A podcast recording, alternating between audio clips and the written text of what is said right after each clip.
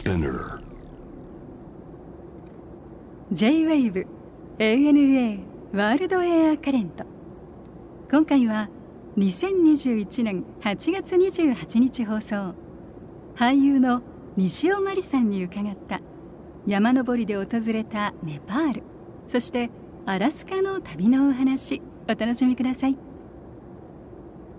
山登りお好きなんですって？そうなんですよ。なんかでも好きの前にやっぱり興味？はい。なんだろう？何があるんだろうみたいな興味から好きになってったっていう。何年ぐらい経ちます？山登り始めてから。初めてってそんなもう毎年行ってますとか、うん。そそんなんじゃないんですよ。あそうなんだ。ん。たまたまうん。女優一芸芳恵さんはい。とお仕事でお会いするきっかけがあって、で一芸さん山登りをされていっしゃるんですけど、うんでその時にあの夢枕マックさんのはい「神々の頂き」っていう本を読んでいったのもあって、うん一芸さん山って何ですかね？みたいな。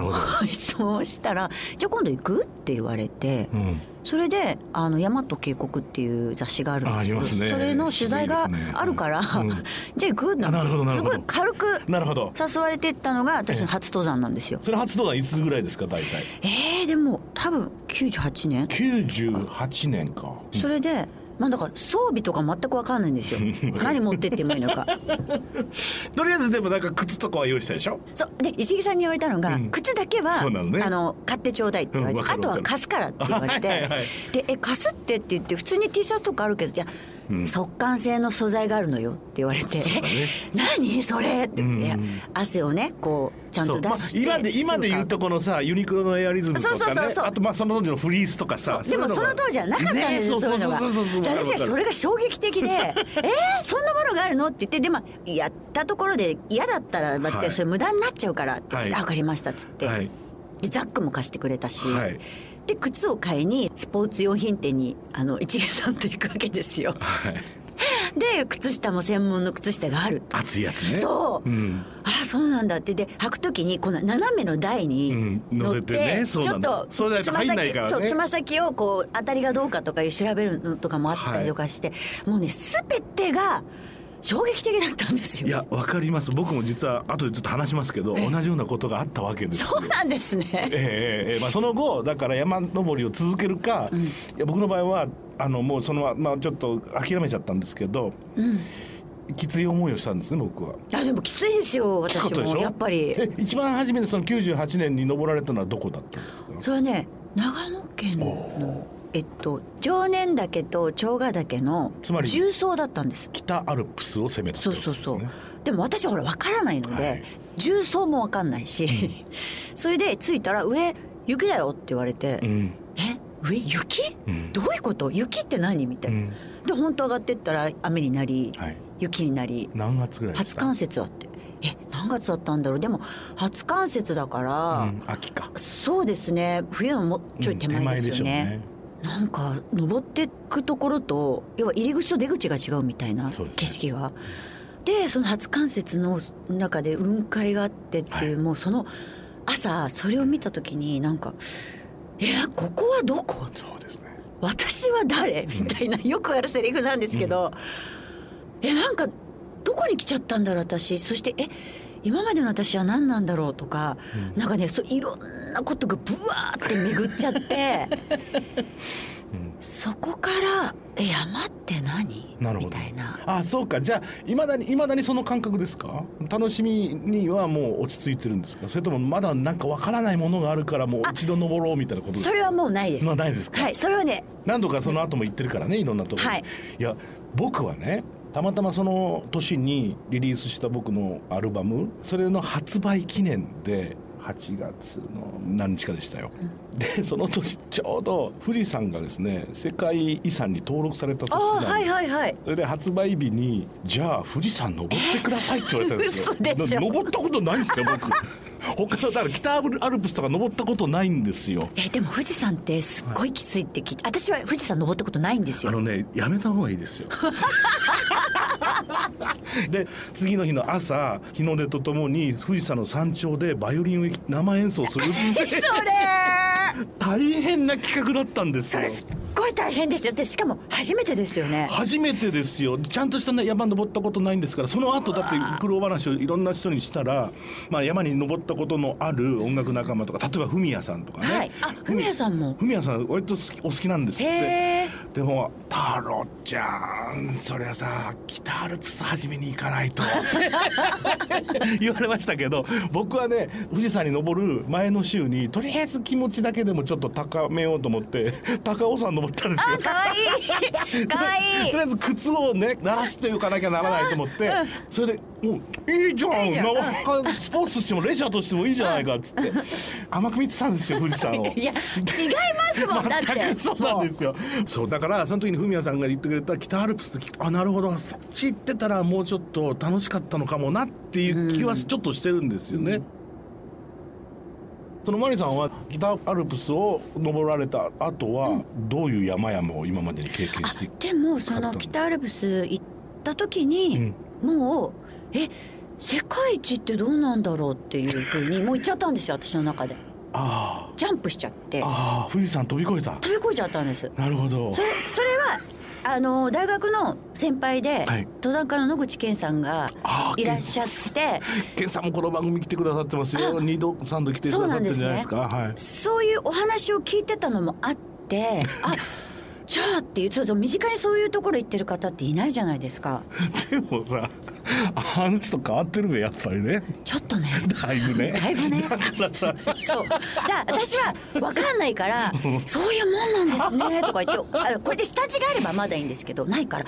多分チャレンジ失敗した年にはい。お会いしてお話聞いたんで、おー。私はもうあの「次も行かれるんですよね」ってちょっと軽く言っちゃったんですよ。チョモランマ、うん、だけど、はい。後からあの1回のチャレンジって結構大変なんだよねみたいなそのそりゃ試験とかそういうこと。ね。でもそれを私は何も知らず「え次はやるんですよね」はい。みたいなふうに言っちゃって「あーはーまあ」みたいな。うん「でいやじゃあ連れてってください」みたいな感じで。言ってそこからこうじゃあやるかみたいな話になって、で私はちょっと本当に軽く言ってしまったんですけど自分がその登山隊に入って準備していくのにを見てあ私はなんてことを軽々しく言ってしまったんでなるほどね。も。う世界が違うものもあるもんね、はい、もう本当申し訳ございませんでしたっていう、はいはい。はい感じで。でまあそこからエベレストっていうところ目標に。になってまあ私が登るわけじゃないんですけど私は、あのサポートとしてベースキャンプマネージャーとしてなるほど。行かせていただいたので、登るわけじゃないんですけどでもベースキャンプだって高いところにあるわけでしょ。5300ぐらいですね。あもしもし？5300か。そうですはあすごい世界だ。だからあのやっぱもっともっとっていう気持ちがうん。こう出てきちゃったんですよね私の中で。それはもっと見たいやもっと知りたい。知ってみたいってみたいっていうベースキャンプでのその滞在ってのはどんなことされるんですか？えっと基本まだその時っていわゆるデジカメしかなくて、チップを入れて、はい。野口さんが持ってって、はい。い、ろんな写真を撮ったのを下山する人に渡すんですよ。なるほど。それを受け取って、うん。コンピューターから大学のホームページ飛ばすってうんなるほど。いう役をやってたんですよ。なるほど。で衛星電話を使ってやるんですけど、なんかどっちの方向に向けてとか、うん。そういうのもやったりとかあ基本通信ですねね。どういうことをやってる。なるあとは、うん、あとは別にそのなんか隣のテントの人たちのところ行ってみたりとか「Hello」とか言って。へえ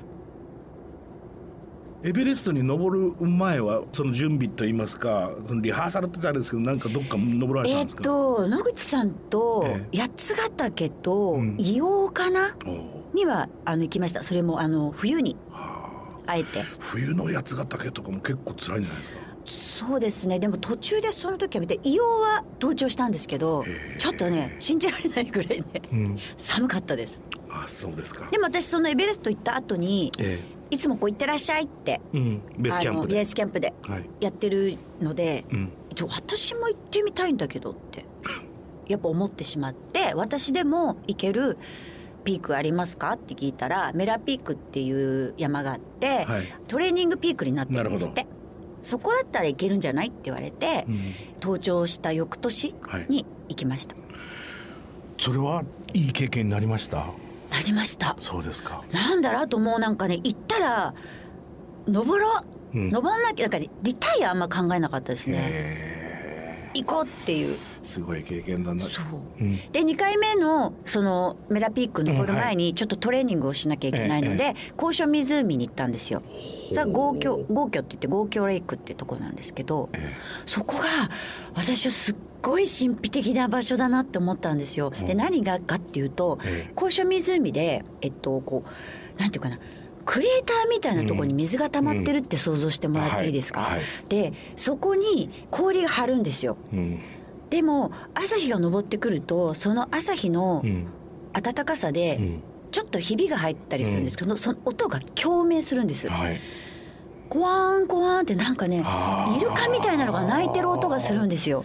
へえそれがわあなん何これはっていう。で他にこう生活音がないから、うん。本当にそれだけが鳴っているうん不思議な場所だったんです。そのさレイクの規模はどれぐらいなの？でかいんですか？大きいですよ。大きい、うん。どれぐらい大きいの？うんどれぐらい。もちろん対岸は見えるんですけど草も木も入ってないから、なるほど。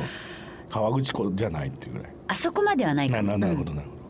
でもそこからピシッピシッ言うんだ。ピシッなんかねキュンっていうの？キュンっていう。キュンっていうの？あよくさほら氷が割れるとピキッとかパキッでしょ？そういう音じゃないんです。うん。巨大なやつだ。最初これえ何の音って思って、そしたらその氷がう、ん。まあ溶けるのか、割れるのかへこむのか、うん。何なのかわからないんですけど、うん。それがね多分その地形がまたさらに加わったことで鳴る音だと思うんですよね。ああまあ響くんでしょうね、うん。パーンっつってね、うん、それが私の耳に届いた時に今日イルカみたいな声に聞こえるっていう。ごめんなさい。いやいやいやいや。私の耳フィルターがおかしいのかな？いやいやいやいやおそらくそういう音はするんでしょうね。えちょっと言ってほしいいやきついっしょ。あ なんで大丈夫です。いや絶対富士山より楽ですから。嘘だよ。いや本当本当。ねかなりのね強烈なトラウマを僕は抱えて生きてるんですよ。違うんです。聞いてください、はい。あの大きいから山が。大きいから山が。急じゃいないんです、急じゃないんですか。なちょっとちゃんと聞いてくださいよ。大きいちっちゃい山ってこうキュッと高いけど、ええ。だらだら行くんですよ。なるほど。だらだら「おおなんかお約はい。 Hey hello」って言って、じゃあ今日ここでステイしよう、一日何時間ずつぐらい歩くんですか？平均すると。一日でえっとね500メーターずつかです。何時間っていうより500メーターずつ。でも500メートルだって斜面でしょ？斜面っていうかねあのダラダラしただらだら砂利道だと思ってください。斜面じゃないです。こうやって行かないです。こうやってガチガチ行かないです。はい。だらだらした道をこはい、まあ、富士山でいうところの6号う7合もうダメ。目あたりです富士山になっちゃうんです。がもうね 8合目からは本当にすごいですよ。もうお願い誰か。書いてあげて。こうイメージはね。イメージを。そうあなんかね山に登ってみればいいんですよね。絶対次えにえ。素敵な思いをしてほしいアラスカっていうのはなかなか貴重な。そうですね。アラスカお仕事でこれも行ったんですけど、やっぱりねアメリカですよね。アラスカ州ですよね。上の方うん。だけどなんていうのこうアメリカって私はもっとこう都会っていう勝手なねこれ勝手にい？やもちろんカントリーのとこもあるんですけど、ん。でも全然もう北海道みたいな感じですよね、うん。言うたら、ん。ん。言うたらそうで熊がもうそこにいたりとあかそうですか。あのブルーベリーを食べる熊を見たりとかオーロラ？オーロラ見られました？見ました。まあなかなかタイミングっていうかその行ったはいいけど見ることなく帰らざるを得ないって方もいらっしゃるわけでしょ？そうです。よだからね秋がやっぱりいいんです。あそうなんですか。雨降りはやっぱりちょっと見えないんですけど、うんうんうんそのオーロラも見たしただね、オーロラはやっぱりその夜、えー、と明かりがないところはい。に行かないとやっぱり行かない。ん。で、そうすると高い山そうか。になってくるんですよ。登ったわけじゃああのでも登るってほどの山じゃないんですけど、ええ。とにかくさ寒かったですね。私はオーロラは。ねやっぱりもうマイナス何十度って世界に突入するわけでしょ？そその時はでも秋なのでさすがにそこまでじゃないです。あの本当の真冬に行かれる時はもう皆さんあの変な話お部屋の中から見るって言ってました。ああ出たらもう。もう死んじゃうから。そっかもう寒いとかいう次元超えちゃうわけね。痛いやつだね。なので、ね。秋がおすすめなんですなるほどなるほど。あんまり冬過ぎちゃうといられないからって。言って、あと犬ぞり。ん。犬ぞりレースがあるし犬ぞりでこあそうね。あれなんかレースするね。そう物を運んだりとかするっていうので、犬との文化も深はい。い国で、秋はまだ雪がないので、うん。バギはい。ーを引っ張るんですよ犬が。湖のあの浜ではい。練習するっていう、ああそうかそうかそういうのにお付き合いさせていただいたこともあるうし、んアラスカは本当に黄色の紅葉、ええ。日本って赤があるじゃない。ですか、はい。でもないんですよね赤い植物が。はい。でも山が真っ黄色に染まるのがもう本当に美しくて。あ、メープルとかでしょうねおそらくそうですね、えいやーなんかそれもすごいえ空気が澄んでなんか美味しそうだな。貴重な歌あとあれも見たシャチ。シャチ？あそうですか。あとクジラの、うん。えっとザトウクジラのうん。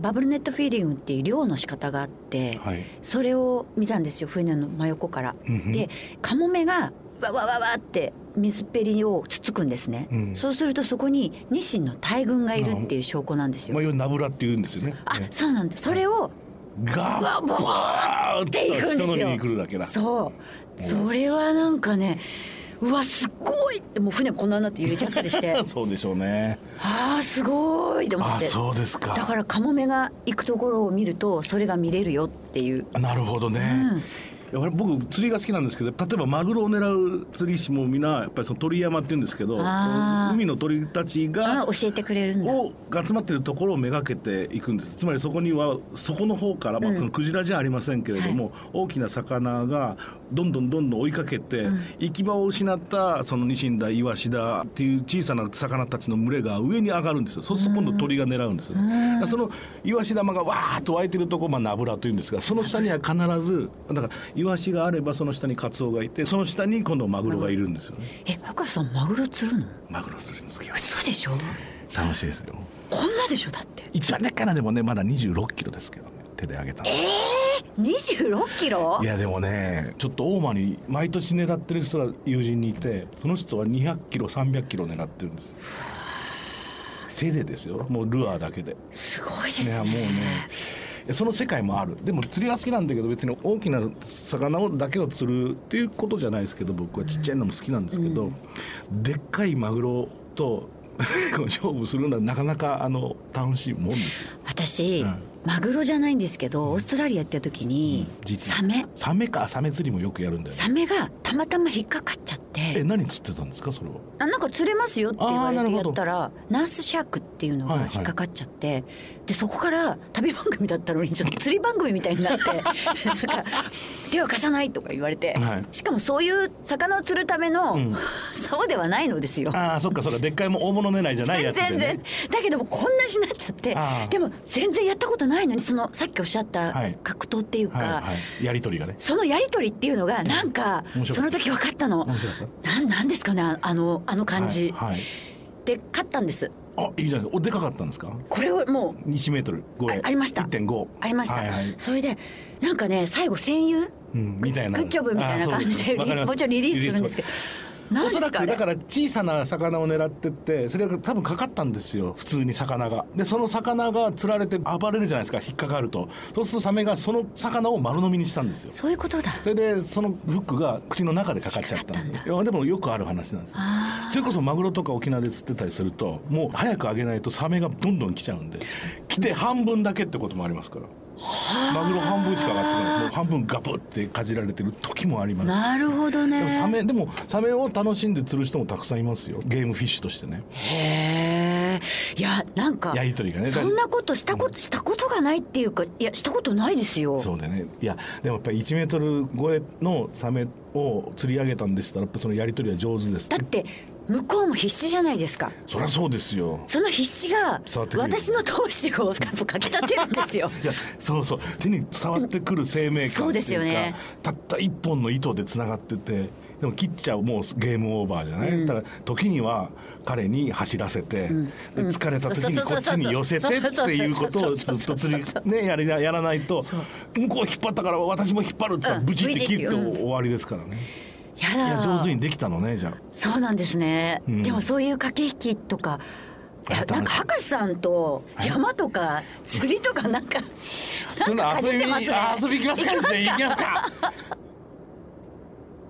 最近のお仕事ということで、まあ、ずっと舞台のお仕事ず長いですよね。9月の3日からですね、はい。9月の26日まで、うん新国立劇場の小劇場というところで、うん初代のね。はい、友達という舞台が始まります。はい。それのお稽古を今しております。これも1か月続くんだ。毎そうです。日ほぼ毎日でしょうね。そうですね。あと大阪も行きます。10月2日から10月10日の産経ホールのプリーゼってところでやるんですけども、はい。出演が鈴木康介さん、はい。有村架純さん、林遣都さん、浅野和之さん、木村緑子さん、山崎はじめさんなどなどですね。